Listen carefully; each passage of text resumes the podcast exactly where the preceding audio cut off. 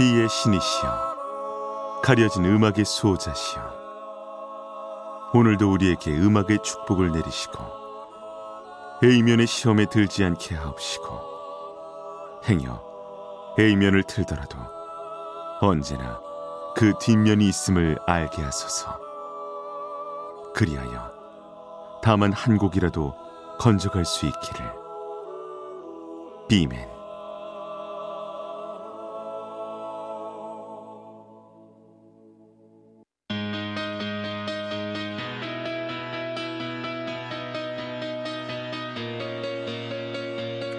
배순탁의 비사이드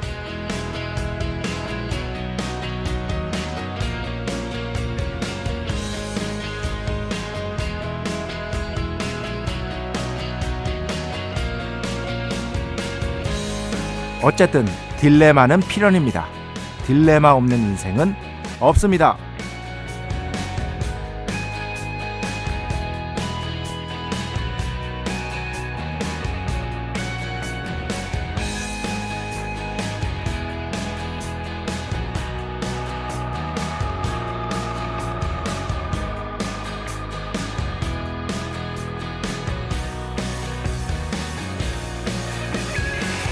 작가 이용준이 말합니다. 딜레마야말로 인생 최고의 맛이다. 그것을 통해 한 인간의 결정력이 드러나고 그 결정에 의해 놓아버리게 된 것을 통해 오히려 한 인생의 진면목이 드러나기 때문이다. 인간은 놓아버리는 것이 확실할수록 더 잘 싸울 수 있다. 딜레마가 없는 인생은 실패한 인생이고 딜레마를 피하는 인생은 비겁한 인생이며 딜레마 속으로 뛰어드는 인생은 꼭 한번 살아볼 만한 인생이다. 정말 그렇죠. 어쩌면 우리가 누구인지 결정하는 것은 우리가 선택하는 게 아닌 우리가 딜레마 끝에 놓아버린 것들입니다. 여러분이 결국 놓아버린 것들 어떤 것이 있는지요? 2023년 9월 20일 목요일 배순탁의 B side 시작합니다.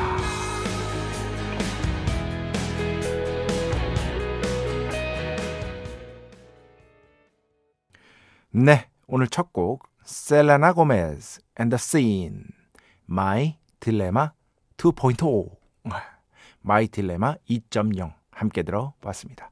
My Dilemma라는 곡을 먼저 발표했고요. 이거를 커버한 거예요. 자기가 자기 곡을 다시 한번 편곡을 새롭게 해서 어, 발표를 한 겁니다. 오늘 첫 곡으로 그래서 어, 들어봤고요. 음, 진짜 이거 진짜 너무 공감이 돼가지고 어, 여러분께 한번 소개해드리고 싶었습니다. 딜레마야말로 인생 최고의 맛이다. 딜레마에 빠지면 결정을 해야 되잖아요. 그런데 여기서 중요한 게 물론 결정한 것도 중요하지만 그 딜레마 속에서 뭘 놓아버렸는지가 중요하다는 거예요. 그 와중에 어떤 것들을 놓아버렸냐. 이게 진짜 결정력의 정수라는 거예요. 그리고 그 정수를 뭐랄까 획득할 수 있는 인생이야말로 흥미진진한 인생인 것이다. 예. 자꾸만 이렇게 딜레마를 피하는 인생이란 건 어떻게 보면 조금은 잘못된 선택일 수 있다. 우리가 사회적으로 사회적인 동물이잖아요. 그러다 보면은요. 선택의 순간은 피치 못하게 오고 그 선택의 순간이 서로 충돌하는 경우가 너무나 많습니다. 그래서 지금까지 제가 그런 선택들 속에서 놓아버릴 수밖에 없었던 것이 뭐가 있을까? 라는 것들을 한번 생각해 보는 것도 재밌지 않을까. 그런 놓아버린 것들이야말로 내가 어떤 인간이구나라는 것을 오히려 더욱더 내가 선택한 것들보다 잘 설명해 줄 수도 있을 것이다. 라는 그러한 생각을 한번 해봤기 때문에 요 말을, 요 문장을 한번 여러분께 소개해 드렸습니다. 음, 제가 놓아버린 것들. 놓아버린 것. 뭐, 토익? 토익 시험 한 번도 안 봤거든요. 어. 어, 어쨌든 이제 제가 무슨 자신감인지 모르겠는데 토익 시험을 그냥 안 봤고요. 나는 음악 이렇게 글 쓰고 이런 쪽으로 나는 할 것이다라고 그냥 애초에 저는 정해버렸었어요. 근데 자세히 보니까 토익 시험을 굳이 할 필요가 없더라고요. 그거는 이제 일반 회사 들어가려면 당연히 준비를 해야 되는데 어, 토익 학원도 등록을 해봤어요. 그래서 친구랑 다녀봤는데 저한테는 그냥 굳이 이거 시간 낭비겠다 싶은 생각이 있더라고요. 내가 어차피 내 길을 정했으니까. 참 겁도 없죠. 예. 그런데 그 겁도 없음이 지금의 저를 만들어주는 어떤 약간의 동력 중의 하나였다라고는 저는 생각을 하고 있습니다. 어, 물론 지금 그랬다가는 큰일 날 것 같은데 그때는 약간 그래도 되는 시절이었어요. 어, 그때와 지금은 또 다릅니다. 이 시절이. 음. 하지만 그 외에도 너무 많아 많은 것들을 놓아버렸고요. 그러한 것이 지금의 저를 있게 한 것 같습니다.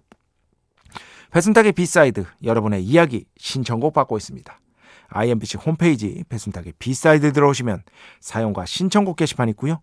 문자, 스마트 라디오, 미니로도 하고 싶은 이야기, 듣고 싶은 노래 보내주시면 됩니다. 인별그램도 있죠. 인별그램 배순탁의 B side 한글, 영어 아무거나 치면은요 계정에 하나 나옵니다. 제가 선곡표만 열심히 올리고 있는 배순탁의 B side 공식 인별그램 계정으로 DM 받고 있습니다. direct message 댓글로는 받지 않고 있다. DM으로 사연, 신청곡, 고민상담 일상의 사소한 이야기들 많이 많이 보내주시기 바랍니다. 문자는 샵 8000번, 짧은 건 50원, 긴 건 100원의 정보 이용료가 추가되고요. 미니는 아시죠? 무료입니다. 참여해주신 분들 중에 저희가 정성스럽게 뽑아서 B의 성수, holy water 비타민 음료, 바이라민 음료 드리겠습니다. 자, 우리 프로의 사라지지 않은 자랑이죠? 광고 듣겠습니다. 배순탁의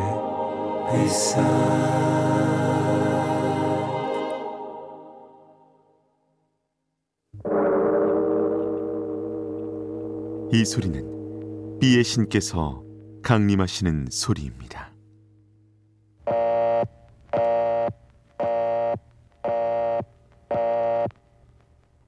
B의 신께서 강림하셔서 저 B의 메신저 배순탁, 순탁배, 라이언배, 배순토를 통해 존귀한 음악 하사해 주시는 시간입니다. B의 곡 시간 매일 코너 자 오늘은 Radiohead의 못 틀었던 음악으로 가져왔습니다.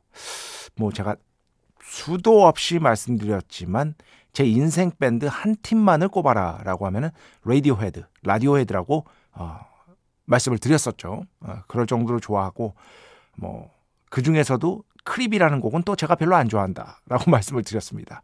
왜냐하면 2집 이후에 Radiohead의 곡이 너무나도 좋은 게 많기 때문에 Creep은 뒷순위로 밀릴 수밖에 없다 라고 어, 제가 뭐 이렇게 뭐 레이디오 헤드 노래 많이 알아 이렇게 자랑하려는 게 아니라 그만큼 제가 진짜 많이 들었어요. 지금도 많이 듣고 있고 예전에 비해서는 줄었지만 그래서 선곡표 보시면은요, 제가 라디오헤드 음악을 정말 자주 틀었다라는 거를 N.EX.T만큼은 아니지만 신해철 씨 음악만큼은 아니지만 여러분이 아실 수가 있을 겁니다.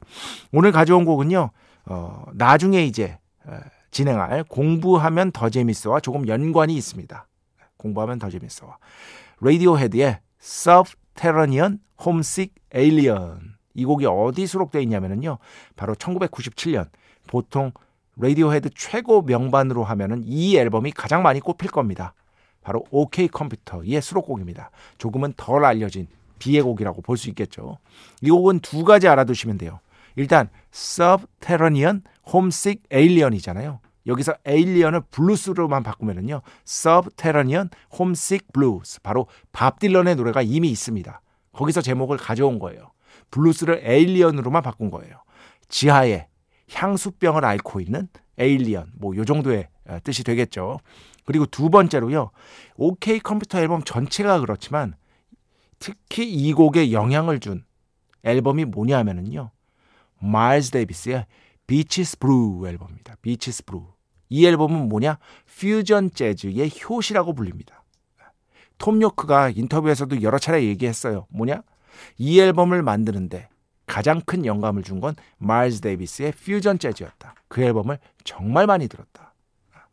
그리고 그 중에서도 특히 영향을 받은 게 바로 오늘 소개해드릴 비의 곡 Subterranean Homesick Alien이라고 할 수 있겠습니다. 자, 그럼 어떻게 되죠? 이미 예고를 한 거나 마찬가지입니다. 오늘 공부하면 더 재밌어.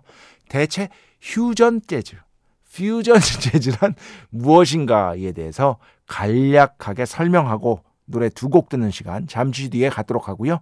일단 오늘 B의 곡 그래서 일부러 이 곡으로 가져왔습니다. Radiohead, Subterranean, Homesick Alien, 지하에 향수병을 앓고 있는 alien 함께 듣겠습니다. 축복의 시간 holy water를 그대에게 축복의 시간 holy water를 그대에게 축복 내려드리는 그러한 시간입니다. 김요한 씨 작가님 안녕하세요. 잘 듣고 있습니다. 네, 감사합니다. 언제나 즐겁게 들어주시고 있다는 거 잘 알고 있습니다. 음, 그 잠에 대해서 제가 항상 강조를 하는 좀 측면이 있는데 물론 좀 모순이죠. 뭐냐면 밤 12시에 방송하면서 잠을 충분히 자야 된다. 라고 말하는 게 약간 모순이 있긴 한데 여러분 그래도 제가 그 단서를 달잖아요. 졸리시면 주무시라. 아, 괜찮다. 이렇게 단서를 다니까. 조혜광 씨. 7시간 이상 안 자면 하루 종일 해롱거리고 아무것도 못 합니다. 저는 무조건 잠이 최우선입니다. 먹는 거 안 먹고 굶더라도 잠은 자야 합니다. 이게 진짜 그래요. 잠이 미친 듯이 또 쏟아지면 사람은요, 그, 아무리 배가 고파도 잠을 자야 됩니다. 그 정도로 이 잠에 대한 본능이 엄청나다는 거예요. 졸리면은 그 무엇도 그걸 이길 수가 없어. 진짜 그 어떤 욕망도 정말 미친 듯이 돌리면 자야 돼, 사람은. 이길 수가 없어, 잠에 대한 욕망은. 그럴 정도로 중요합니다. 진짜 그렇잖아요, 여러분. 생각을 해보세요. 다른 욕망들을 한번 생각해 보시고요. 그런데 내가 지금 미친 듯이 졸려. 그러면은요, 그 수, 그 다른 욕망을 수행할 욕망이 사라집니다. 잠부터 자야 돼. 진짜 그렇습니다. 그래서 이거는 좀 잔인한 얘기긴 한데 그런 얘기 있잖아요. 고문 중에서 가장 최악의, 가장 힘든 고문이 잠 못 자게 하는 고문이다. 잠 못 자게 하는 고문이다. 그런 얘기 있잖아요. 사람 미치는 거예요. 잠을 못 자면. 그럴 정도로 잠이 중요한 것이다. 1336번 비슷한 얘기입니다. 비맨 정말 오랜만에 라디오 켰는데요. 잠을 잘 자야 한다는 오프닝과 노래 어쩜 이리도 깊이 공감하며 역시 청취하지 못하는 저의 무게를 덜어주시는 비맨. 그럼 저는 잠에 들렵니다. 어쩜 이리 오랜만에 듣는데도 변함없는 진행은 시간의 흐름을 망각하게 하는지요. 하면서 갑자기 음식에 대해서 어, 물어보셨어요. 저는 피자 파스타를 무지하게 좋아하는데요. 알레오, 알리오 올리오, 봉골레 파스타를 좋아합니다. 비맨은요? 라고 하셨습니다. 또 이제 파스타 하면은 여러 계열이 있죠, 여러분. 네, 계열이 있죠. 그런데 저는 딱 하나만 꼽자면 오일 들어간 파스타를 제일 좋아합니다. 오일 들어간. 물론 이제 뭐 까르보나라. 진짜 오리지널 까르보나라는 여러분 그 크림 안 들어가는 거 아시죠? 크림 들어가는 거는 이제 미국식으로 변형된 까르보나라고요. 오리지널 까르보나라, 계란 노른자로만 만드는 그 까르보나라도 좋아하긴 합니다만 딱 하나만 먹으라면 저는 뭐 봉골레 아니면 저도 알리오 올리오 먹을 것 같아요. 오일 파스타. 김철영 PD? 토마토? 왠지 토마토야. 아니요? 오, 어, 뭐예요? 오일? 아, 나 바꿀래.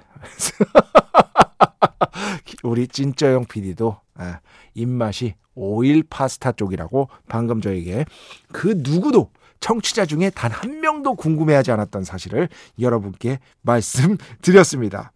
3279번. 딸아이 시험 기간이면 좋은 점이 하나가 있습니다.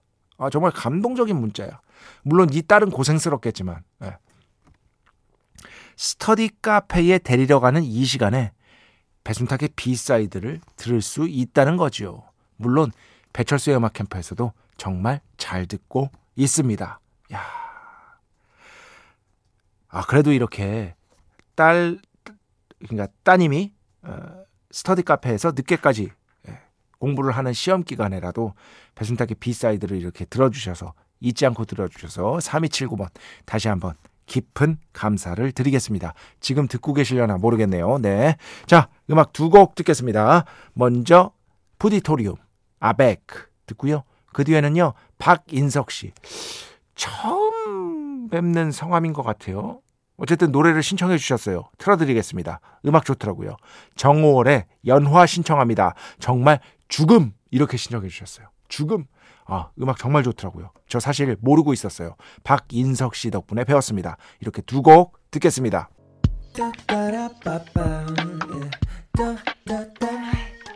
배순탁의 B-side